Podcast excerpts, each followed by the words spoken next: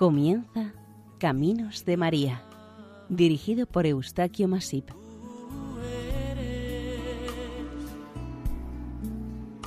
entre todas las mujeres.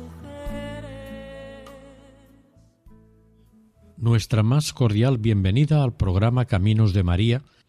Les ofrecemos seguidamente el capítulo dedicado a la advocación mariana de Nuestra Señora de las Victorias de París. Deseamos sea de su agrado y les aporte alguna novedad sobre esta advocación. Con ustedes el equipo de Radio María Nuestra Señora del Lledó de Castellón.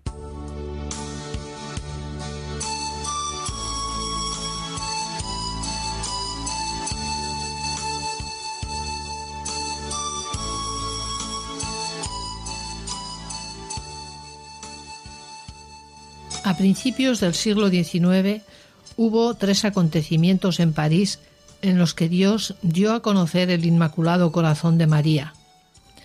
Hoy nos ocuparemos del segundo de ellos, siendo el primer acontecimiento la aparición de la Virgen a Santa Catalina Labouré, hermana de la Caridad de San Vicente de Paul, en 1830, en la Rue du Bac, en París. En esta aparición le pidió que se acuñara la medalla milagrosa. En dicha medalla, en el reverso, aparecen los corazones de Jesús y María. El tercer acontecimiento es el del escapulario verde. En esta aparición y en la misma capilla de la Rue du Bac, pero casi diez años más tarde, en 1840, la Virgen le pidió a la también religiosa, hermana de la Caridad, Sor Justina Bisqueiburu, que pidiera se hicieran escapularios como el que ella le mostraba. Sobre un solo cuadrado de tela verde, por el anverso, la Virgen María está señalando su corazón y por el reverso, un corazón ardiendo en rayos de luz, traspasado con una espada y rodeado con una oración en forma oval en la que dice, Inmaculado Corazón de María, ruega por nosotros ahora y en la hora de nuestra muerte.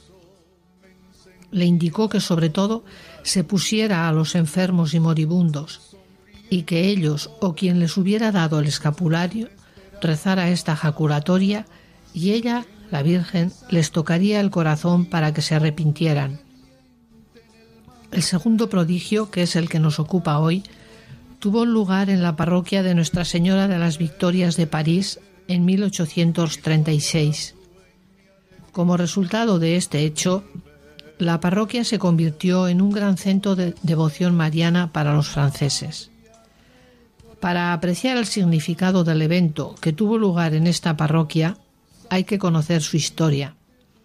En diciembre de 1629 fue puesta la primera piedra de la iglesia conventual de los padres agustinos llamados Le Petit Père o Padrecitos, a la cual Luis XIII, que financiaba la obra, exigió se pusiera bajo la advocación de Nuestra Señora de las Victorias, en acción de gracias a la Virgen por la victoria que las tropas reales habían obtenido contra los hugonotes en La Rochelle.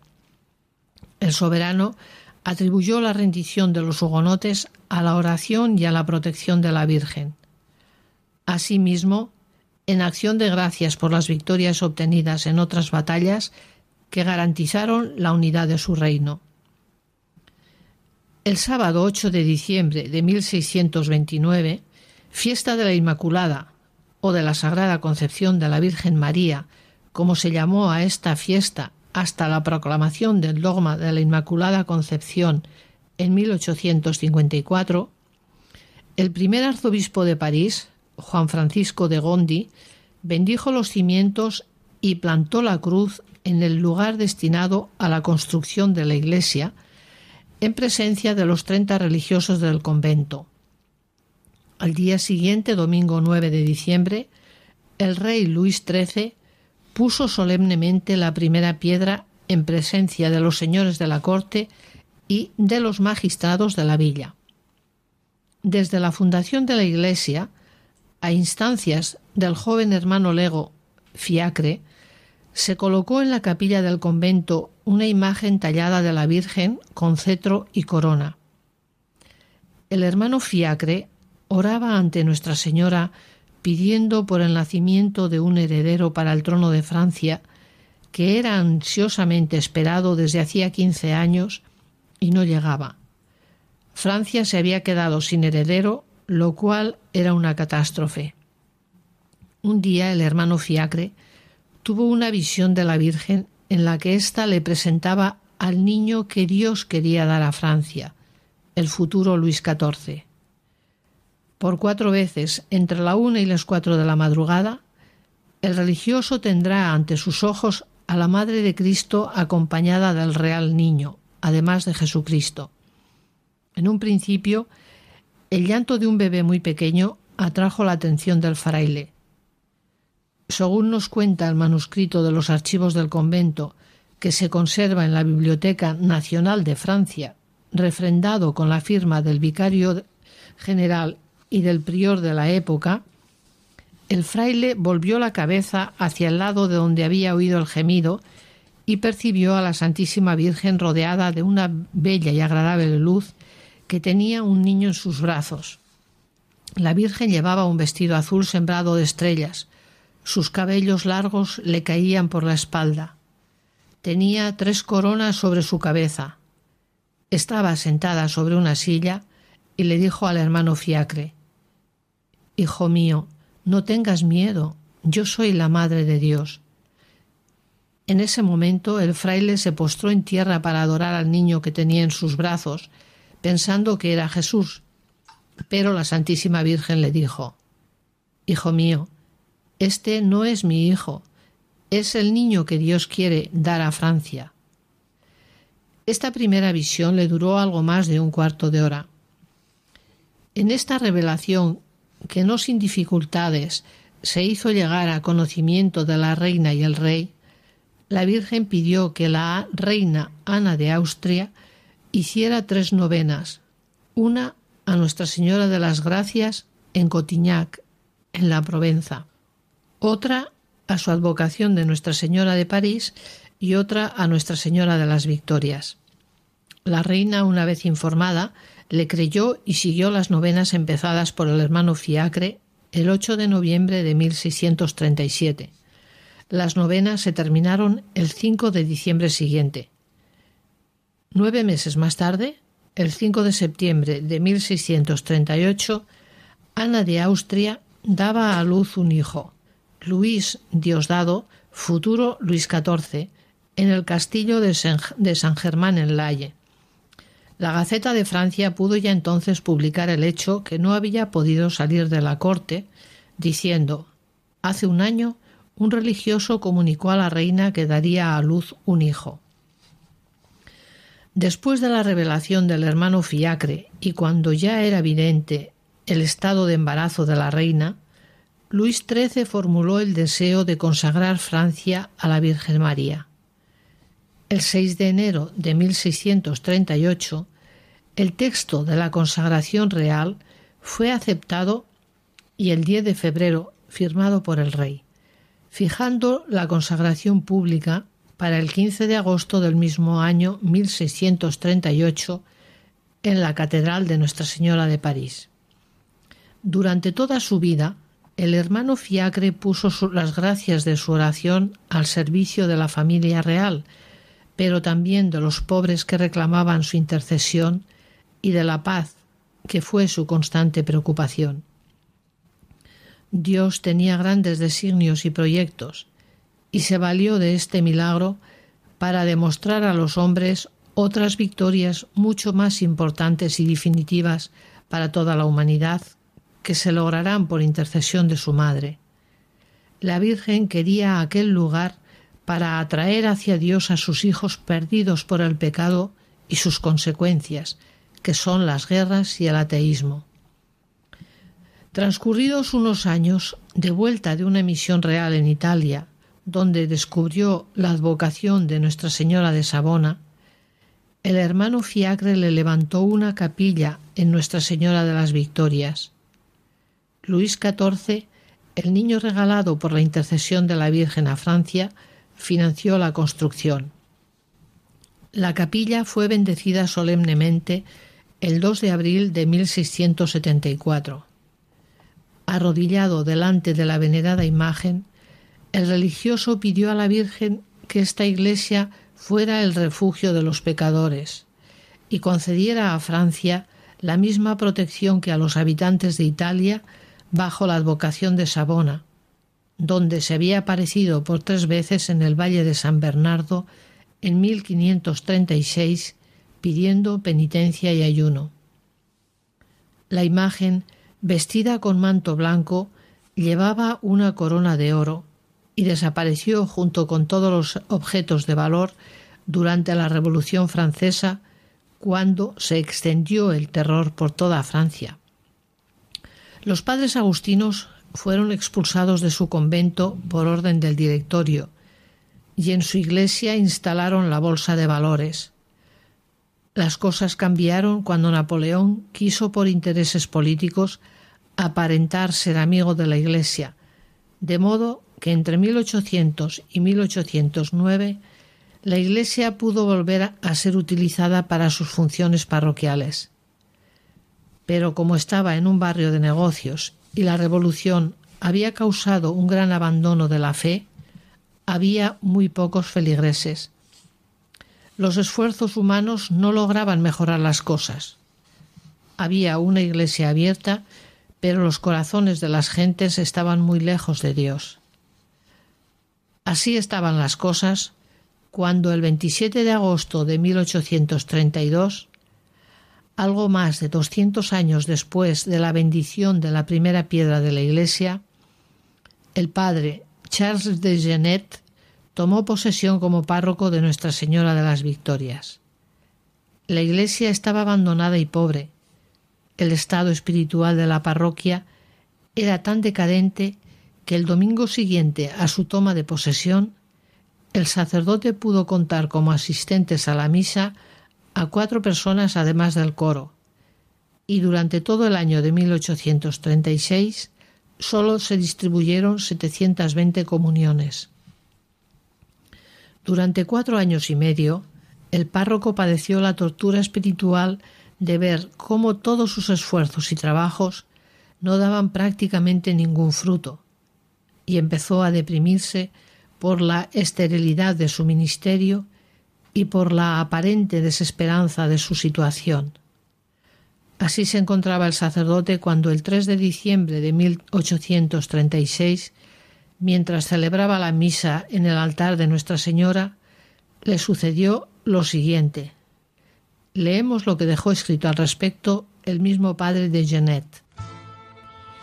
El escrito del padre de Genet dice lo siguiente. Muchas personas que no juzgan sino por las apariencias Dicen que soy el fundador de la Cofradía del Sacratísimo Corazón de María. No puedo dejar pasar este prejuicio sin combatirlo y destruirlo. Yo no soy para nada el fundador. A Dios solo el honor y la gloria. Yo no tenía ninguna disposición espiritual ni de corazón que pudiera empujarme a hacerla. Lejos de ello, debo confesar, al mismo tiempo que pido perdón a Dios y a María, que yo, hijo de María, habituado desde mi más tierna infancia a amarla y a venerarla, como la más tierna de las madres, no comprendía nada de la devoción a su sacratísimo corazón, en la cual incluso evitaba pensar. Debo añadir además que un santo religioso, el padre McCarthy, habiendo un día predicado en nuestra Iglesia de las Misiones extranjeras un sermón sobre el Sacratísimo Corazón de María, no me produjo ningún sentimiento, apreciando sólo la elocuencia del predicador, pero me enfadé. Tan grande era el orgullo de mi prevención de que él hubiera tratado semejante tema que yo pensaba que era tan inútil para mí como para los demás. Esta fue mi disposición constante hasta el 3 de diciembre de 1836, fiesta de San Francisco Javier. Ese día a las nueve de la mañana empecé la Santa Misa al pie del altar de la Santísima Virgen, que después hemos consagrado a su Santísimo e Inmaculado Corazón y que hoy es el altar de la archicofradía. Estaba en el primer versículo del Salmo Judicame cuando me vino un pensamiento a la mente. Era el pensamiento de la inutilidad de mi ministerio en esta parroquia. Esta idea no me era extraña. Ya había pensado muchas veces en ella y la recordaba a menudo pero en esta circunstancia me afectó más vivamente que de ordinario. Como, er, como, no era ni el lugar ni el momento para ocuparme de ella, hice todos los esfuerzos posibles para alejarla de mi pensamiento. No lo conseguí. Me parecía oír continuamente una voz que venía de mi interior y me repetía No haces nada. Tu ministerio es una nulidad. No sirve para nada no tienes más que fijarte. Hace más de cuatro años que estás aquí y ¿qué has conseguido? Todo está perdido. Este pueblo ya no tiene fe. Por prudencia deberías retirarte. A pesar de todos mis esfuerzos para rechazar este malhadado pensamiento, se me clavó de tal manera que absorbía todas mis facultades, hasta el punto que leía y recitaba las oraciones sin comprender lo que decía. La violencia que me estaba haciendo me había cansado y estaba transpirando abundantemente. Permanecía en este estado hasta el comienzo del canon de la misa. Después de recitar el Santus, me paré un instante, tratando de recordar lo sucedido, y me dije Dios mío, ¿en qué estado estoy? ¿Cómo voy a ofrecerte el divino sacrificio? No tengo la mente suficientemente libre para consagrar. Dios mío, líbrame de esta desafortunada distracción. Aún no había terminado de pronunciar esto cuando oí muy claramente estas palabras pronunciadas de manera solemne. Consagra tu parroquia al Sacratísimo e Inmaculado Corazón de María. Apenas había oído estas palabras, que no oí con mis oídos, sino que resonaron solamente dentro de mí, inmediatamente recobré la calma y la libertad de mente. Toda la inquietud que me había agitado tan violentamente desapareció al momento, y no me quedó ni rastro. Continué la celebración de los santos misterios sin volverme a acordar de mi distracción anterior. Después de mi acción de gracias examiné la manera en que yo había ofrecido el santo sacrificio. Solamente entonces recordé que había tenido una distracción, pero era sólo un recuerdo confuso, y me sentí obligado a buscar durante unos instantes en qué me había distraído. Me tranquilicé diciéndome no he pecado, no he hecho, no lo he hecho a propósito. Me pregunté cómo había cesado aquella distracción y al momento me vinieron a la mente las palabras que había oído. Este pensamiento me produjo una especie de terror. Yo negaba la posibilidad de este hecho, pero mi memoria confundía los razonamientos que me hacía. Luché conmigo mismo durante diez minutos mientras me decía qué pensamiento más fatal. Si lo hago mío puedo afectar a mi moral, podría convertirme en un visionario. No quiero pensar más en ello. Y apoyé mis manos sobre el reclinatorio en el que estaba arrodillado. En el mismo momento, aún no me había dado tiempo de levantarme del todo, cuando volví a oír claramente las palabras Consagra tu parroquia al Sacratísimo e Inmaculado Corazón de María. Volví a caer de rodillas y mi primera impresión fue de estupefacción. Eran las mismas palabras, el mismo tono, la misma manera de oírlas. Hacía unos instantes trataba de no creer. Quería dudar por lo menos, pero ya no podía. Las había oído y no podía escondérmelo a mí mismo. Me invadió un sentimiento de tristeza. Las inquietudes que atormentaban mi espíritu se presentaron de nuevo. Había intentado alejar todas estas ideas de mí en vano y trataba de convencerme diciéndome a mí mismo es una ilusión fruto del cansancio provocado en tu cerebro por la primera impresión que has tenido mientras decías la misa. Tú no has oído nada, no has podido oír nada. Pero en mi fuero interno me decía No puedes dudar, lo has oído dos veces. Pensé no preocuparme de este asunto, tratar de olvidarlo, pero las palabras consagra tu parroquia al Sacratísimo e Inmaculado Corazón de María, se hacían presentes sin cesar en mi mente. Para liberarme de la impresión que me agotaba, me di por vencido y me dije, al fin y al cabo, es un acto de devoción a la Virgen que puede tener buen resultado y por probar no se pierde nada. Mi consentimiento no era libre.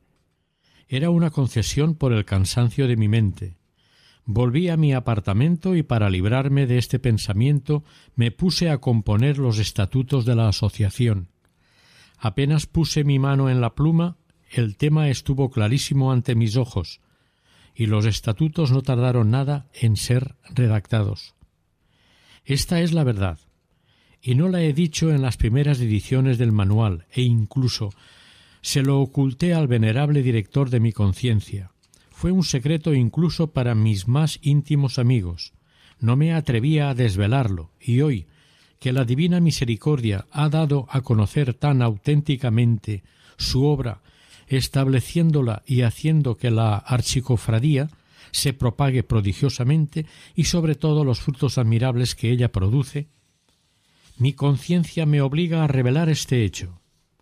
El arcángel Rafael le dijo a Tobías Proclama como es debido las acciones de Dios a todos los hombres, y no te canses de darle gracias, a fin de que todos reconozcan que sólo a Él pertenecen la alabanza, el honor y la gloria.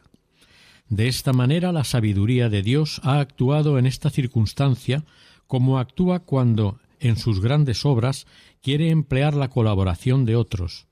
La sabiduría de Dios elige lo que hay de más débil y miserable, a fin, dice el santo apóstol, de que nadie se gloríe, y que todos reconozcan la incapacidad del instrumento elegido, el poder infinito, la soberana sabiduría del supremo obrero, hacedor. Por tanto, yo no soy en absoluto el fundador, sino sólo instrumento y servidor. Plázcale a la divina bondad que no le sea infiel. Hasta aquí el padre de Quiero cantar contigo, hija de Sión, el cántico que tú cantaste en nombre nuestro. Quiero cantar contigo, María, Nueva Jerusalén, las grandes obras, los grandes cambios que hace Dios en el corazón del hombre, en el corazón de la sociedad. Proclama mi alma la grandeza del Señor. Se alegra mi espíritu en Dios mi Salvador, porque ha mirado la humillación de su sierva, porque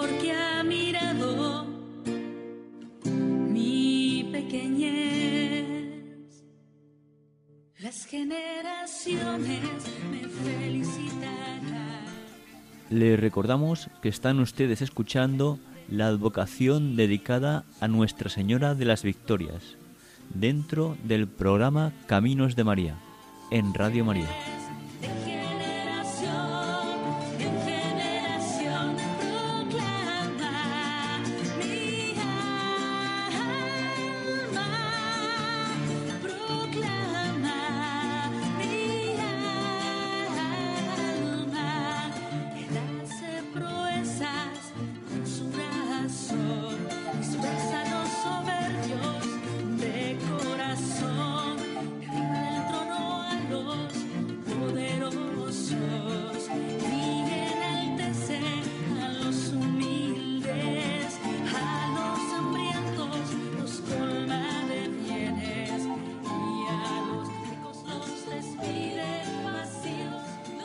Ya que había resuelto obedecer a la voz, el sacerdote decidió entrar de lleno en el espíritu de esa petición.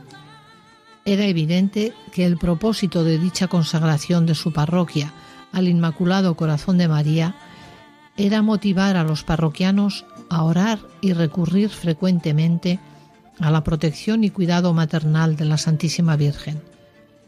Pensó que la mejor forma de llevar esto a cabo era establecer una asociación religiosa con oraciones específicas, reuniones y normas.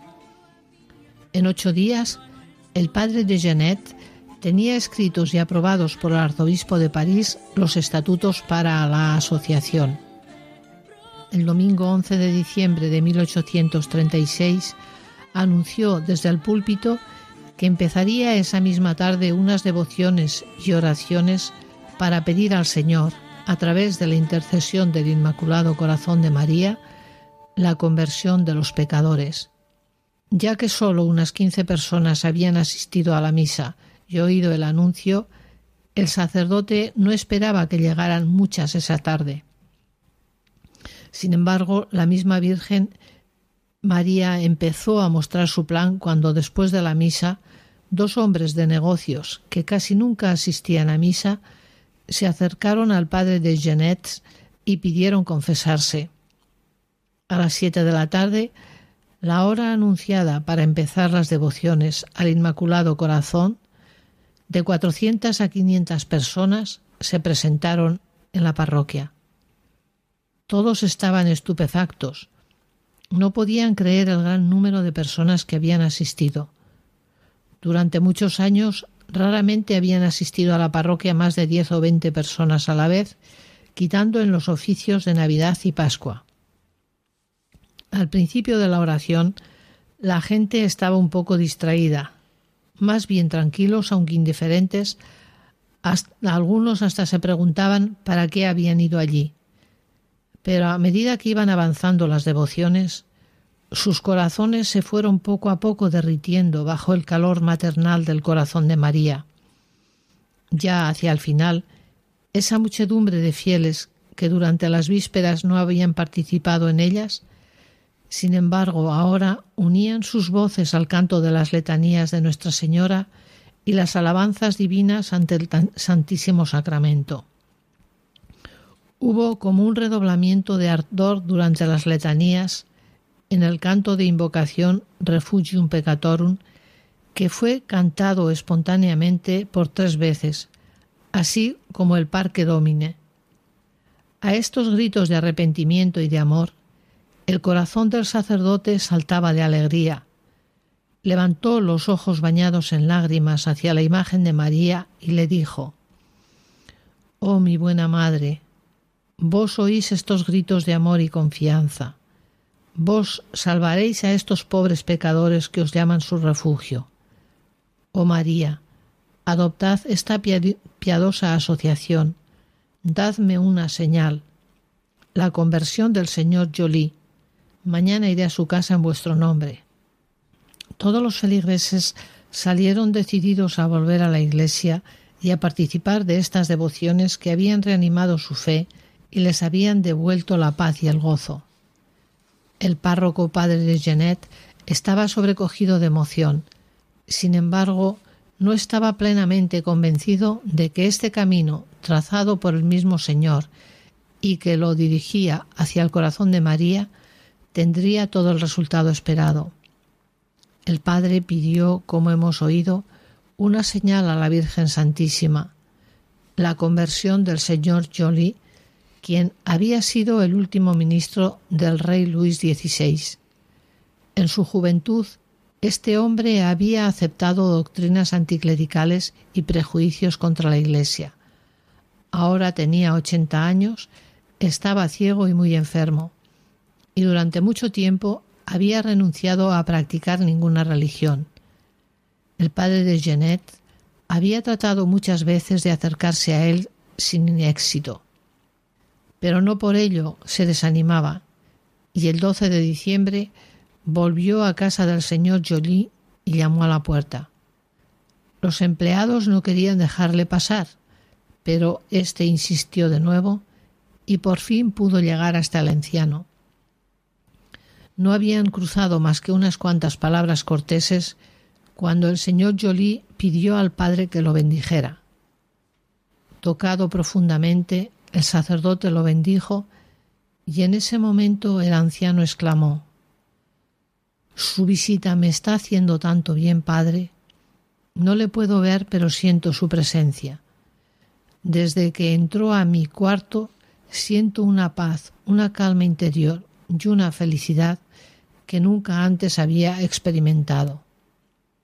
Entonces el padre, al ver la disposición tan extraordinaria que tenía el señor Joly, le preguntó si quería confesarse, a lo cual contestó inmediatamente que sí. Demos gloria a María y reconozcamos aquí su dulce y poderosa intercesión. A aquella que jamás es invocada en vano, le fue pedido dar una señal de su protección y María, que siempre está dispuesta a corresponder a la confianza de quien lo invoca, para que no pudiera haber duda de que había adoptado esta piadosa asociación, convirtió al momento al pecador que la confianza le había designado. El padre de Jeanette había pedido una señal y la había recibido claramente. Ahora ya estaba convencido de que estaba haciendo la voluntad de Dios y que tenía una misión auténtica que cumplir. Encontraría muchos obstáculos como todas las obras de Dios, pero la asociación floreció inmediatamente. En diez días, 214 personas se inscribieron como asociados. La asociación continuó creciendo gradualmente y se extendió por toda la ciudad de París, luego por toda Francia y más tarde por el mundo entero. En la primavera de 1838, la extraordinaria historia de la asociación, por medio de la cual había habido grandes conversiones, milagros e innumerables gracias, llegó a conocimiento del Papa Gregorio XVI, el cual, impresionado por la idea de la asociación y del éxito obtenido, emitió un informe erigiendo perpetuamente en la iglesia de Nuestra Señora de las Victorias la Archicofradía del Santísimo e Inmaculado Corazón de María para la conversión de los pecadores. La pequeña y humilde asociación, que había comenzado como un medio para levantar una parroquia pobre, se convirtió en una organización espiritual mundial reconocida oficialmente y con sede en París. Pronto tuvo afiliados por todo el mundo. Igual que la medalla milagrosa por medio de la aprobación papal, Nuestra Señora de las Victorias, con la fundación oficial de su archicofradía, alcanzó un empuje global que la convirtió en la gran precursora de Fátima, aparición que sería un foco luminoso para promover la devoción al Inmaculado Corazón de María por todo el mundo. Como los grandes éxitos de esta organización son ante todo espirituales, es imposible conocerlos todos. Sin embargo, son evidentes los frutos que se dieron en la parroquia donde la consagración y la archicofradía se iniciaron. Solamente en dos años las comuniones que se distribuyeron crecieron de 720 en 1836 a 8.550 en 1837 y 12.500 en 1838. Para ese mismo año, la archicofradía tenía 7.892 miembros.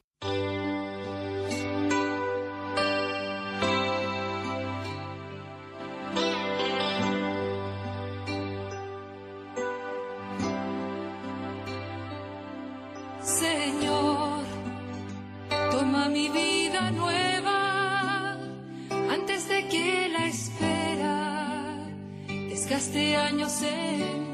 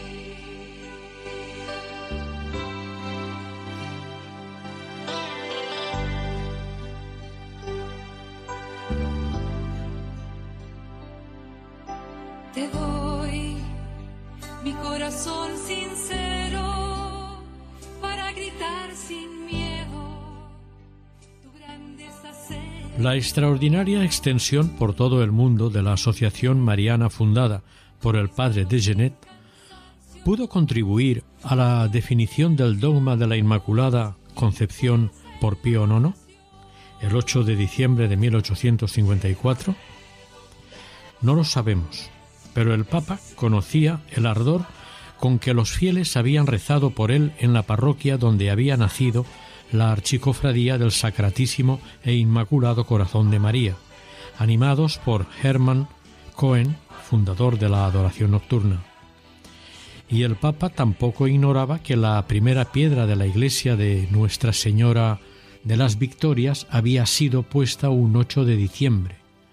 Por si fuera poco, un año antes de la proclamación del dogma de la Inmaculada, el 9 de julio de 1853, Pío IX ofreció una nueva corona a Nuestra Señora de las Victorias. Entre los numerosos milagros que tuvieron lugar a través de Nuestra Señora de las Victorias tenemos el de Santa Teresa del Niño Jesús, en 1883, cuando tenía apenas diez años y estaba a punto de morir. Su padre envió un donativo para que hicieran una novena de misas por su salud. Y es a Nuestra Señora de las Victorias a quien Santa Teresita atribuyó lo que llamó el milagro de su curación. Los padres de Santa Teresita querían mucho a la Virgen bajo esta advocación cuando Teresa menciona por primera vez a Nuestra Señora de las Victorias en el manuscrito A, esta imagen era para ella muy familiar. El texto que vamos a leer relata la grave enfermedad que padeció en mayo de 1883. Nos cuenta Santa Teresita. Un día vi a papá entrar en la habitación de María.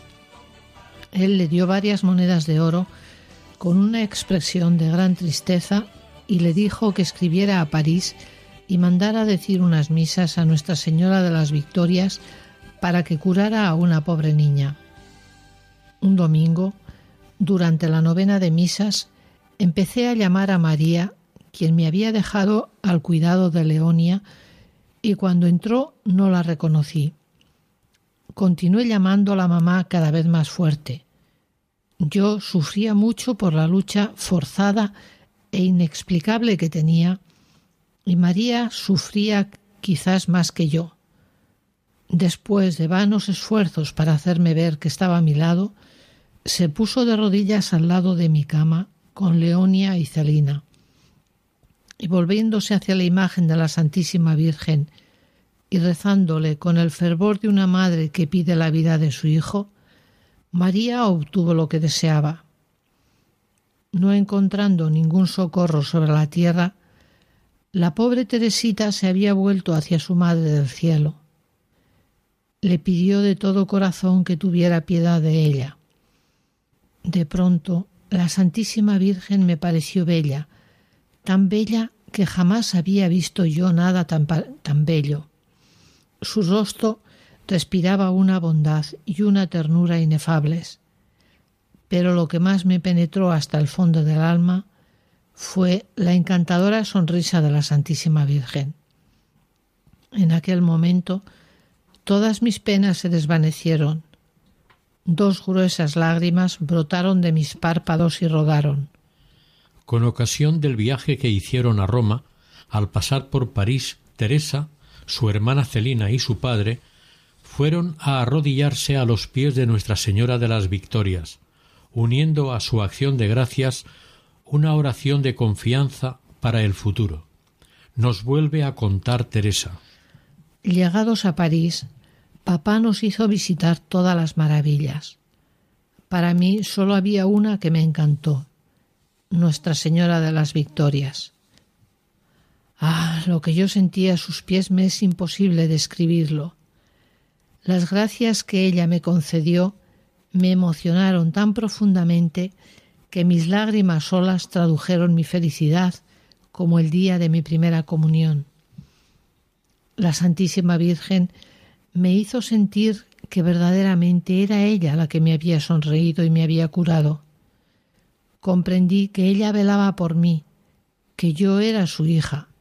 Por tanto, ya no podía darle el nombre de ma sino el nombre de mamá, que me parecía más tierno que el de madre. Con qué fervor le he rezado para que me guarde siempre y pueda llevar a cabo mi, mi sueño escondiéndome en su manto virginal. Este era uno de mis primeros deseos de niña.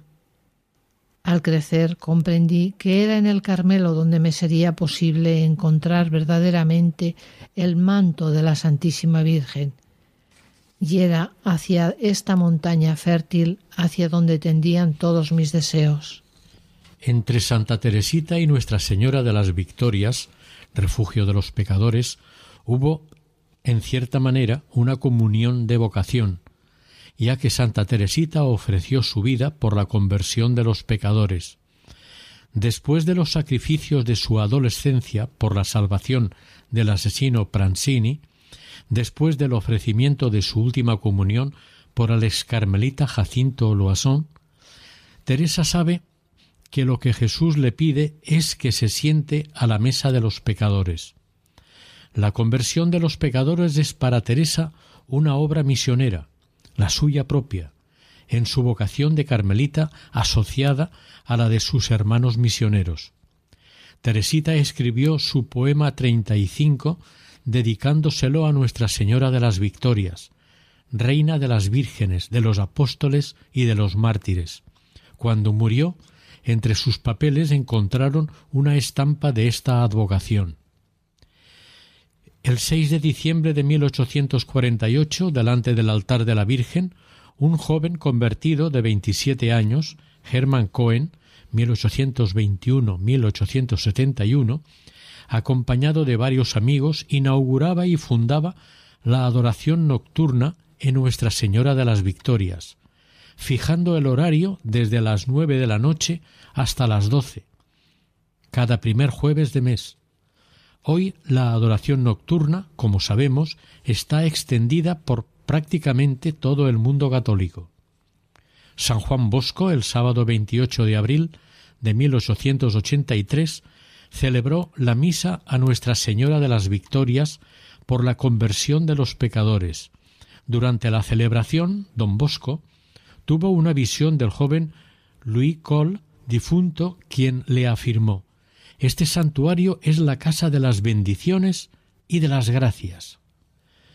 Cuando San Antonio María Claret se enteró de todo lo que había sucedido en la parroquia de Nuestra Señora de las Victorias, relativo al Inmaculado Corazón de María, le impresionó tanto que decidió dar al instituto de sacerdotes que había fundado el nombre de misioneros hijos del Inmaculado Corazón de María, que en muchos sitios se conocen como claretianos. Más de treinta y siete mil exvotos y trofeos militares recubren los muros de la parroquia de Nuestra Señora de las Victorias, dando las gracias a la Virgen por todos los favores y gracias recibidos.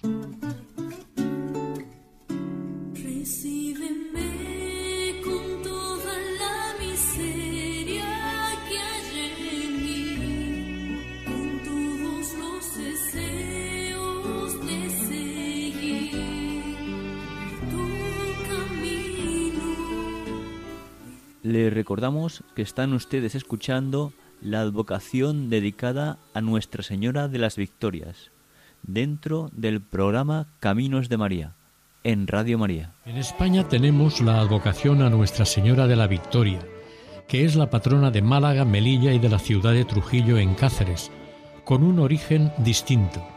Según la tradición, la imagen de Santa María de la Victoria de Málaga data del siglo XV y por su estilo se puede decir que fue hecha por un escultor alemán. Se encontraba en el oratorio que Fernando el Católico tenía en su campamento durante el asedio de la ciudad de Málaga. Al parecer fue un regalo que recibió el rey aragonés de parte del emperador Maximiliano. La imagen es una escultura trabajada en madera policromada, sedente, con el niño sobre el regazo en su lado izquierdo. El niño está en actitud de bendecir. La vinculación de la Virgen con la ciudad de Málaga nace en agosto de 1487, cuando después de tres meses de asedio, las tropas de Castilla y Aragón conquistaron la ciudad. Cuentan que cuando las huestes cristianas de los reyes católicos estaban asediando Málaga, los frailes mínimos comunicaron al monarca que habían tenido una visión de su fundador, San Francisco de Paula, quien les había manifestado la pronta victoria de la cruz frente al Islam.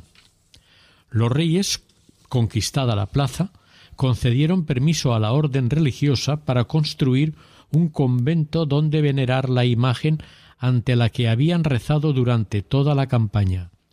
El templo actual se construyó entre 1693 y 1700. Su planta es de cruz latina con bóveda de medio cañón y lunetos y está concebido para resaltar la torre camarín del altar mayor donde está la imagen de la Virgen. El camarín que cobija a la patrona de Málaga está atribuido a Felipe de Unzurrunzaga. Es de planta octogonal y está profusamente decorado a base de yeserías. La Virgen de la Victoria está sobre un baldaquino dorado del siglo XVII decorado con un grupo de ángeles. El conjunto es calificado de pieza clave del barroco andaluz. Santa María de la Victoria es patrona principal de la ciudad de Málaga y patrona de la diócesis de Málaga desde el 12 de diciembre de 1867 por un breve concedido por el Papa Pío IX y era obispo de Málaga don Juan Nepomuceno Cascayana. Su fiesta se celebra el 8 de septiembre. El 8 de febrero de 1943, el nuncio de su santidad, Monseñor Cayetano Sicoñani, coronó canónicamente a la patrona, siendo obispo de la diócesis don Balbino Santos y Olivera. El templo de Santa María de la Victoria, que ya gozaba del título de Real Santuario, fue elevado a la categoría de basílica por Benedicto XVI el 20 de mayo del 2007. Esta basílica está situada en el mismo lugar donde estuvo el campamento de Fernando el Católico durante la conquista de la ciudad en 1487. Un elemento muy particular es su torre camarín que encierra una gran simbología. Oración a Nuestra Señora de la Victoria por la paz en estos tiempos tan convulsos que estamos viviendo. Dios te salve María, Reina y Soberana de la paz. Por el divino corazón de Jesús, Príncipe y Autor de la paz, haz que reine sobre nosotros en paz y misericordia. Muéstranos que eres nuestra Madre. Divino corazón de Jesús, ten piedad de nosotros. Corazón inmaculado de María, refugio de los pecadores, ruega por nosotros.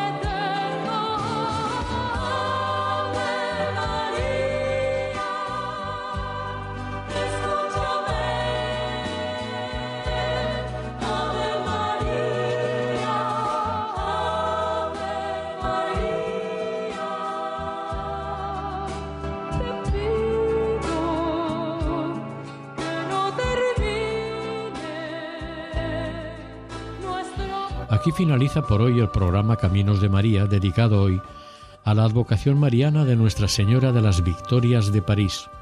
Gracias por su amable atención y seguir en nuestra sintonía.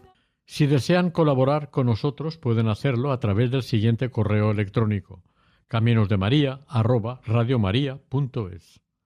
Si desean volver a escuchar este capítulo u otros anteriores, pueden hacerlo desde la página web de Radio María, sección podcast. Para los CD, pueden hacerlo a través del teléfono 91 8 22 80 10. El equipo de Radio María en Castellón, Nuestra Señora de Lledó, se despide deseando que el Señor y la Virgen les bendigan.